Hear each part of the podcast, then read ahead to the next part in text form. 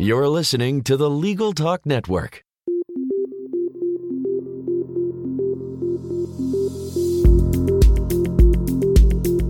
Hello, I'm Bob Ambrogi.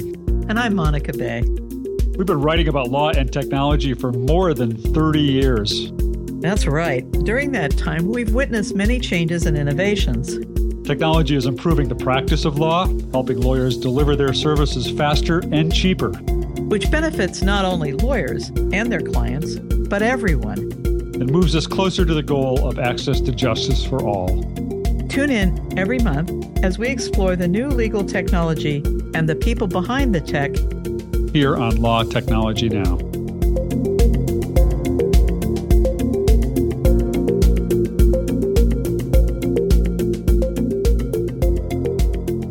Hi, I'm Monica Bay. Welcome to Law Technology Now. We have a great guest today who I've known for quite a while, Mark Cohen. And one of the things about Mark and I is that we both have great stories about rock and roll. So we may even get into that in a little bit. But first, I want to ask Mark to tell us a little bit about his background and how he got involved and started Legal Mosaic. And then we'll go from there.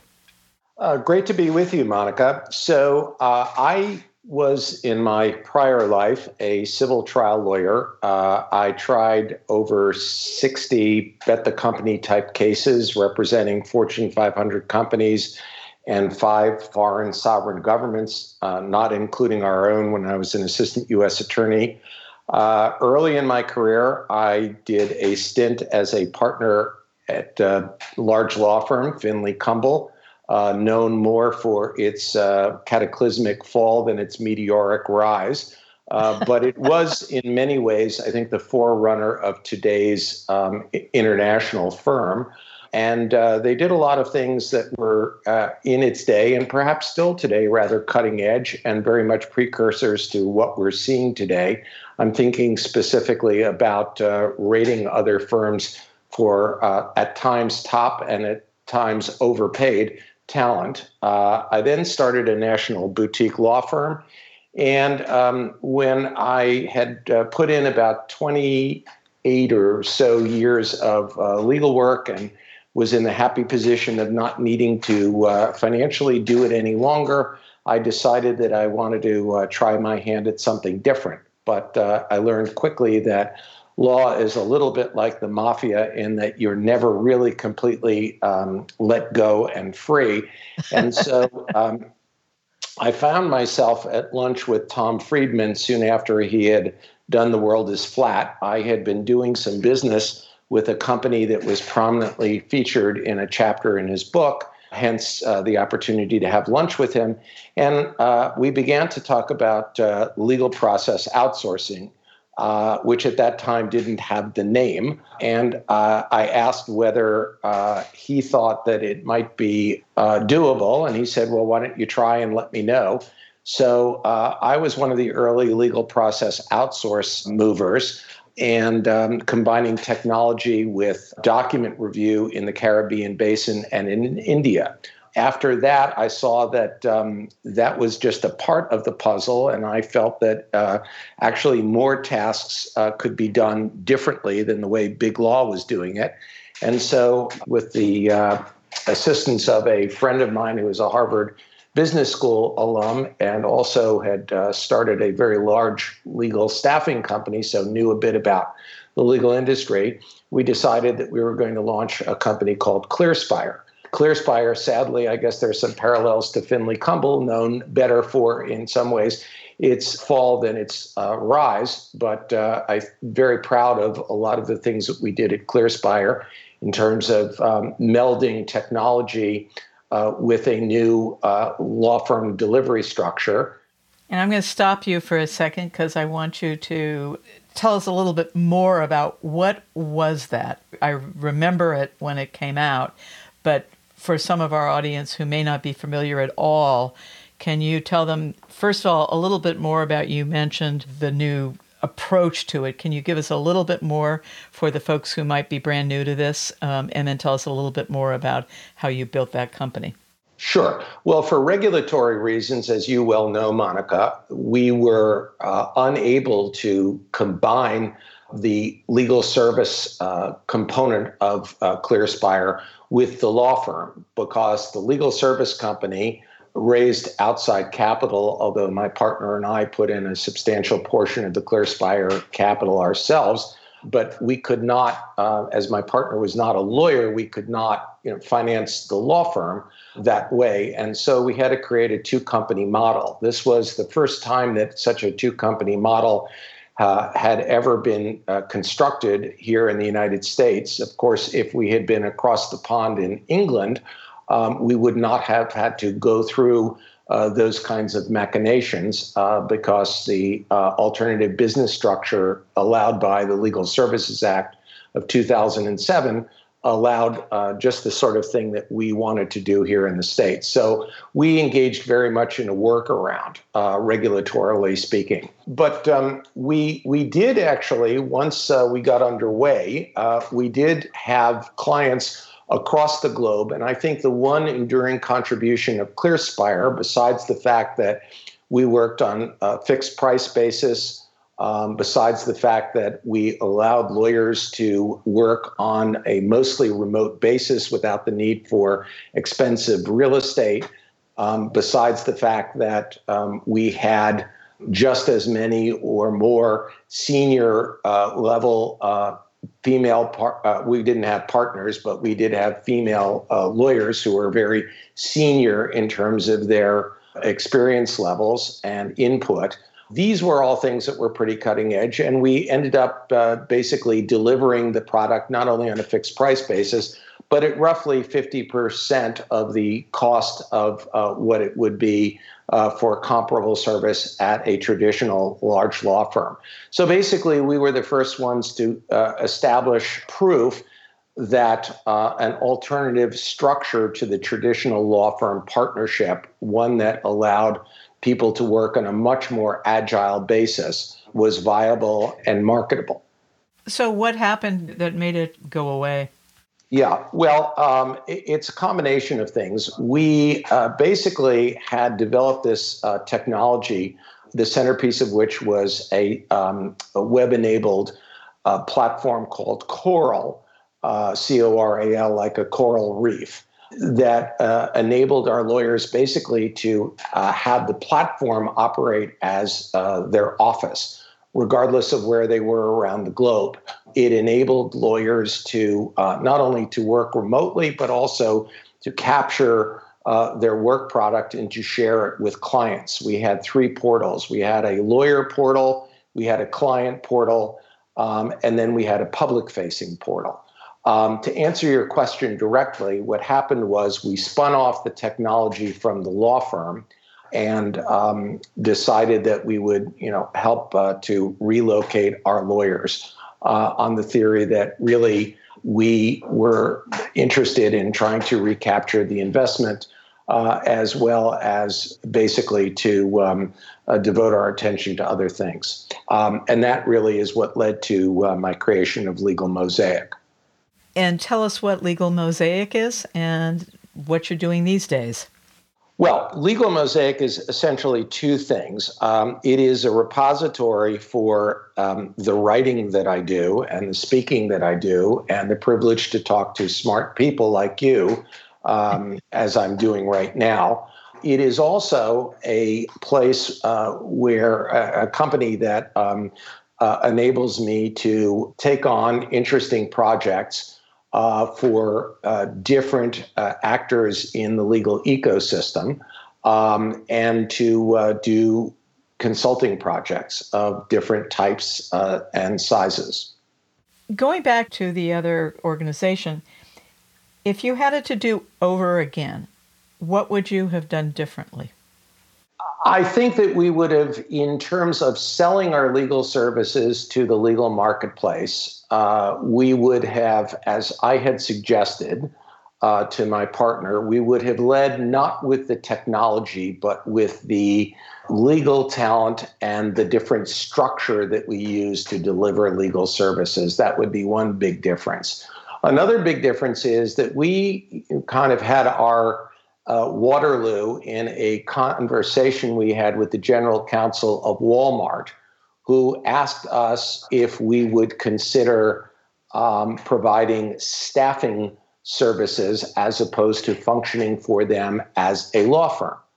One would think that when the general counsel of a company the size of Walmart asked that sort of loaded question, the obvious answer would be yes, especially when it was prefaced by a tremendous amount of praise for what we had done, as well as a great desire to become a customer. Unfortunately, my partner and I, who, as it turned out, did not always see eye to eye on big decisions, had a bit of an agreement. My theory was kind of ironic for the lawyer and the pair, was let's give the client what they want. His was, let's be true to, the orthodoxy of our model to operate as a law firm, not as a staffing company. So those are a couple of things, Monica, that in retrospect, we would have done, or I would have done very differently. And we'll get off this topic in a moment, but the American Bar Association has always been protective of lawyers. They would certainly say that themselves. I'm not saying anything that everybody doesn't already know. But the whole, and this is a complicated issue we could talk hours on, the whole difference between the in the organized bar of the mandatory bars like California and I think New York versus some of the states that do not require you to be in the bar association of the state.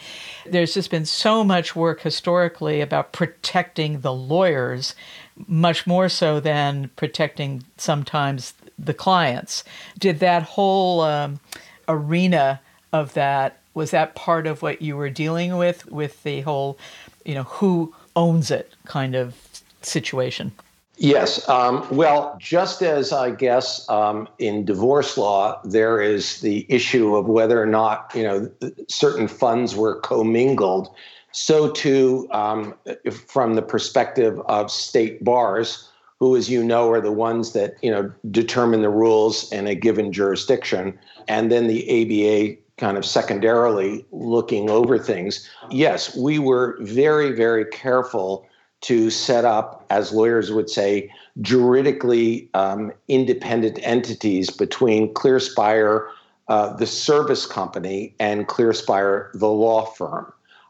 They were both ClearSpire companies, but we gave great care to ensure that they were kept separate and distinct with separate bank accounts, et cetera.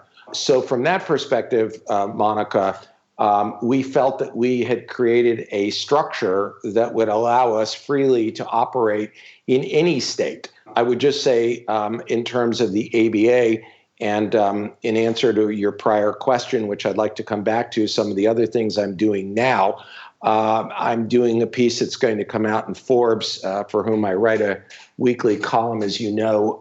It's coming out this Sunday. It is on the ABA, and it deals with some of these kinds of questions. And I would just simply say that from my perspective, I think that the ABA would be wise, particularly in these times, to focus more on the profession and the public rather than just their members. And I note that in terms of their mission statement, they have a co-equal, or they claim to have a co-equal interest in protecting the and advancing the interests of all three, not just their members. Unfortunately, I think, as you're suggesting, particularly in states with voluntary bars, that is, where people have to sort of opt in and pay their dues, the ABA has very much taken a position of being more protective of lawyers than, in my judgment, they should be, to the extent that they are failing to protect the larger profession and the public. Well, that could take us on one of my favorite rants around, which I will only do very, very quickly, because it's a huge issue for me, which is 80% of Americans can neither find a lawyer or afford a lawyer in civil matters. And, I'm very, very yakking all the time about the need to stop protecting the lawyers so much, start realizing that we are not meeting our requirements to be able to have everyday people be able to get lawyering work when they need it. But that would take us into many rants from me, and I think we're on the same plane. What I will say, though, is there's a really interesting thing going on in Europe, and I think you hinted to it in the UK, because LegalZoom has actually bought, and I'm a huge advocate for LegalZoom, Avvo, and for Rocket Lawyer, because what they are trying to do to use tech and to be able to get the dirty little secret of it is it's helping the lawyers as much as it is the folks who are looking for help, because small firm lawyers often could not even pay their own bill rates on it. So that's a real hot period right now, and the ABA did a very, very quick thing with Rocket Lawyer, and it was shut down almost immediately. Again, this could take a whole nother story. Well, if I may, though, Monica, just a couple quick things. One, you know, as we both know, you're adverting to the so-called access to justice crisis, and I would urge you to keep ranting on, as I will. Number two, I too am a huge fan of LegalZoom. And not because they asked me to be the keynote speaker last May at their annual meeting, but because I think that they are serving a very powerful and useful purpose. And to your point about Beaumont Law, the conveyancing firm that they have just recently acquired in England, it's interesting to note that just this past week they launched an app that allows people to not only to prepare wills, but also to update them periodically. And I think that, you know, they are, in my mind, the future of the law, and an organization which, notwithstanding 9 separate unsuccessful attempts by state bars to shut them down, are very much the path to the future as they combine technology with new types of structures that make legal services much more accessible and cost effective. And I'm completely agree with you. And I think that all of these folks have to start realizing that to stop having a moat, you know. And I have great respect for the American Bar Association. I was one of the first women to be a national officer in the law student division. I covered the bar for, well, I still do. So I do understand some of the nuances of it, but I do think that the ABA is particularly with their report that came out about a year ago on access to justice. And there's a real problem with this, and then I'll get off this subject, which is the presidents come in, and it's a ladder, and each president is there for a year, and each one will have a special thing that they are doing. That's great. And the fellow who did a wonderful program that I think we both were at Stanford 2 years ago, but once the year is over and the next president comes, poof, it's just gone. And they've got to figure out at the ABA a better way that if they're going to start these initiatives, that they have to be able to continue on. And that's a major problem, in my opinion, on this, because they'll have all these great conferences and then 10 minutes later, it's dead. So, and Monica, just obviously your ties to the ABA run a lot deeper than mine.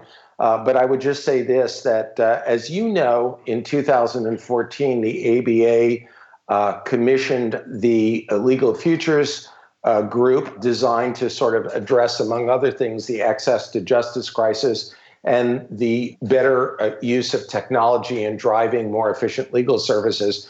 The good news is that they did it. The bad news is that in a 28-member commission, not a single member of that 28-person team had ever founded a legal tech company, managed a legal tech company, or otherwise been involved with one.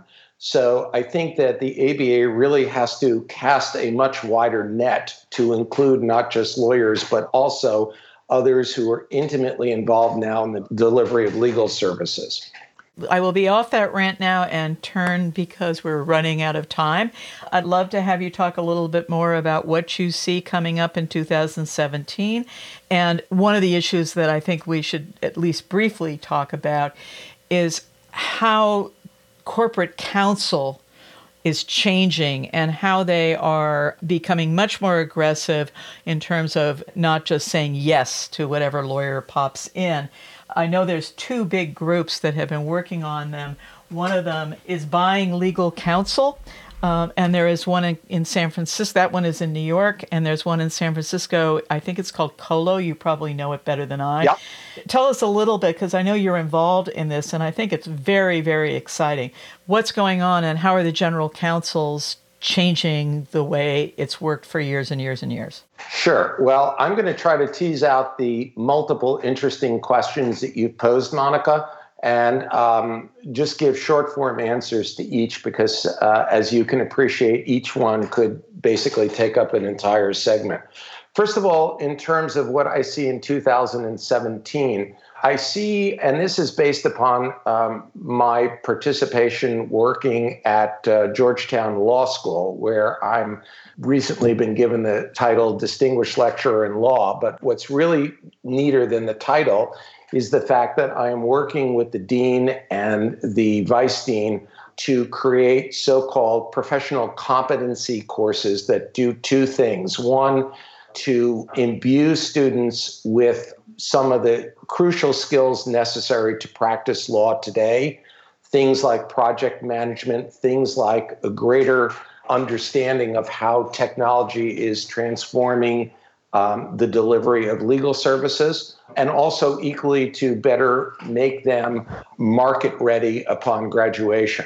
I see that as a very interesting development at Georgetown. I see not many schools, but a few other schools now, beginning to become much more aggressive in expanding their curricula along these lines. So that's one thing that I see and hope will continue. I also am beginning to see a willingness on the part of different actors in the legal ecosystem to collaborate in ways that they haven't done before. So, for example, I'm thinking, and again, I don't mean to expose too much of a bias on behalf of Georgetown, but Georgetown has the so-called DC Affordable Law Firm that they launched, which is a partnership between and among Georgetown, a couple of large law firms, D.L.A. Piper and Aaron Fox, and also some corporate sponsors. And they are basically training some young graduates to do the kind of work that is, you've adverted to, that is responsive to resolving the access to justice crisis, but on much, much, much more cost-effective bases than the traditional $200 to $300 an hour fees that even solo practitioners now typically charge. And of course, in major urban centers, that those numbers tend to be even higher. So those are some of the exciting things that I see, coming down the pike. In terms of in-house counsel, I think it's now pretty widely known that demand for law firm services has been relatively flat over the last 3+ years, whereas demand for legal services generally has gone up fairly steadily during that same period.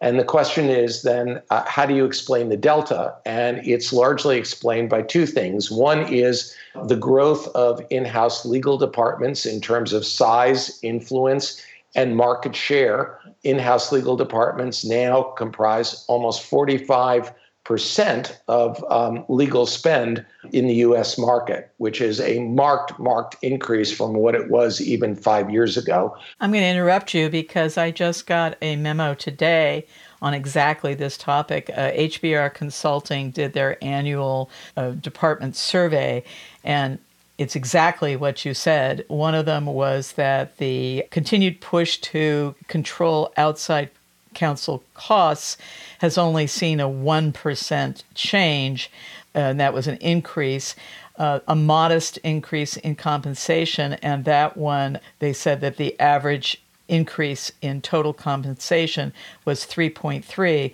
But the interesting one is the using technology to drive change. 39% of organizations are increasing their use of tech to handle increased legal demand.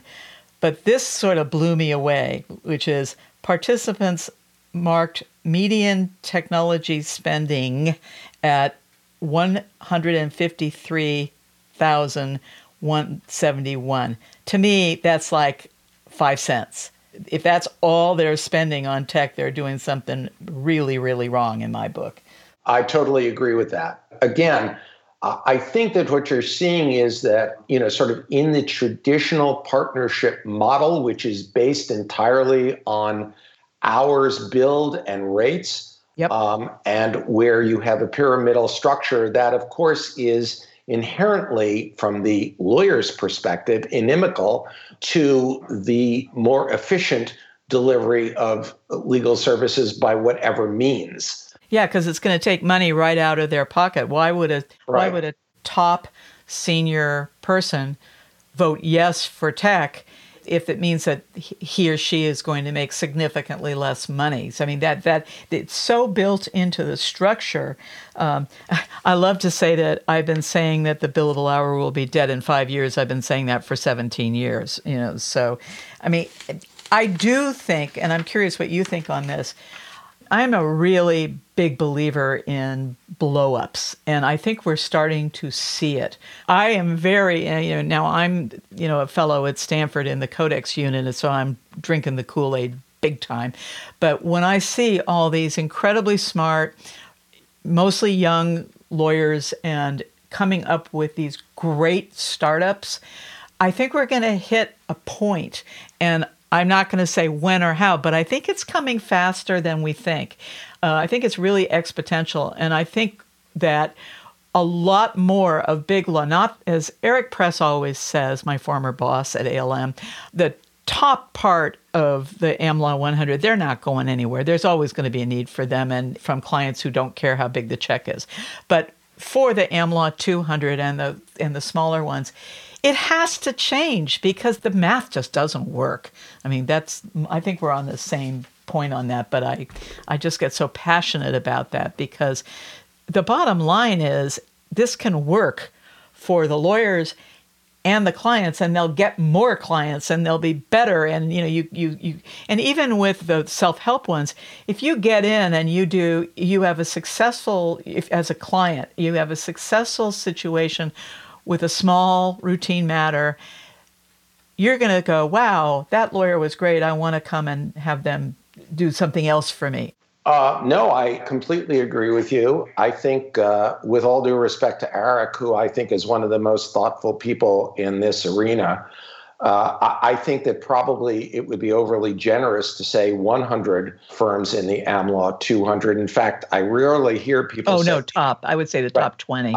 I would say the top 20, and I think that the data is already, sort of demonstrating a financial separation, if not a brand separation, between the top 20 or so firms and everybody else. It kind of reminds me, Monica, of, and lawyers have such hubris to think that, their industry, our industry, is unique from everybody else. I remember when many years ago, British medicine was socialized, but there remained a small cadre of so-called Harley Street physicians. These were, sort of top physicians who, did differentiated procedures and handled the really, really tough cases. And these were people who could continue, notwithstanding socialized medicine, to operate outside of that system because what they did was of such great value to those few who could afford their services. I think we're beginning to see the same in law. I think we're also beginning to see a lot of the urban myths that law has done such a masterful job of perpetrating for so long, beginning to be exploded. For example, the fact that most of what lawyers in large firms do is so-called bespoke work, that you can't possibly, particularly with regard to things like litigation, engage in fixed price models, or that technology cannot and should not turn what used to be legal services into legal products. And I think all of those things are collectively going to conspire, and more factors, to bring about just what you and Eric are talking about. Now, we're running out of time, so I have two things for you to go quickly on. One is, give us three predictions about the upcoming year of 2017. I can't believe it. And before we hang up, we have to tell our audience about our favorite rock and roll event. So you're first. Okay, sure. Well, three things, predictions are, one, that my crystal ball, to the extent that I had one, cracked about the time that I co-founded ClearSpire. So I'm really not terribly good at prognosticating when things are going to happen, but considerably better at, sort of whether they might. And I think we're going to see an acceleration of a lot of the changes that we've been talking about during this very enjoyable conversation. Number two, by way of a prediction, I think what we are going to see is that if the ABA does not really begin to step up and to become a more forceful, unified voice for the legal profession, especially at this time when, respect for the rule of law is fast eroding, it is going to be irrelevant and marginalize itself and potentially the profession itself. And the third thing, in terms of rock and roll, I don't know about an event, because my tastes, I guess, if you listen to my daughters, are antediluvian. But I, for inspiration, often watch a 2005, I believe it was, reunion of Cream, who gave a series of concerts at Royal Albert Hall, where I've had the pleasure of being many times, but not for that particular concert. And here are three guys who were in there at the time at their 60s. Unfortunately, as you know, Jack Bruce, their brilliant bass player, died. And maybe a lot of people think that Ginger Baker, their drummer, should have. But in any event, they played just magnificently in their 60s. And I guess the connection I draw between rock and roll and that is, here we are, a miracle to relate, in our 60s, but still, I think, have a lot of fuel in the tank. And hopefully we'll be around to see a more vibrant legal profession that does a better job of, servicing our entire population. And I would just, to end on a high note, say that I think that this is really, to touch on something you said, the golden age of the legal entrepreneur. And I think it's a fabulous time to be a young lawyer, provided that the young lawyer can marry his or her skills in other areas with a legal background. And I think we're going to see more and more of that as time goes on. Now, you forgot to mention your wonderful experience on the East Coast, rock and roll. Oh, you're saying, yes, I was at Woodstock. I have witnesses, but unfortunately, or maybe fortunately, I have very little recollection of the particular events, and that's probably the best evidence I can marshal for saying that I really was there. Well, I'm sure you were. And my Hall of Fame was that I was at The Last Waltz in San Francisco. So we can certainly, both of us can look at the movie and the music. So proves that we're there. Rock on, Monica. Okay. Now, before I let you go, please tell for our listeners how they can reach you if they want to do so. Sure. They can reach me by email at markacohen@legalmosaic, one word, Legal Mosaic, like something on a wall, mosaic.com, or on Twitter at legalmosaic. Well, Mark Cohen, thank you very much for a very exciting conversation, and we certainly will have you again. Thanks for the invite, Monica. I'm Monica Bay, and thank you for listening.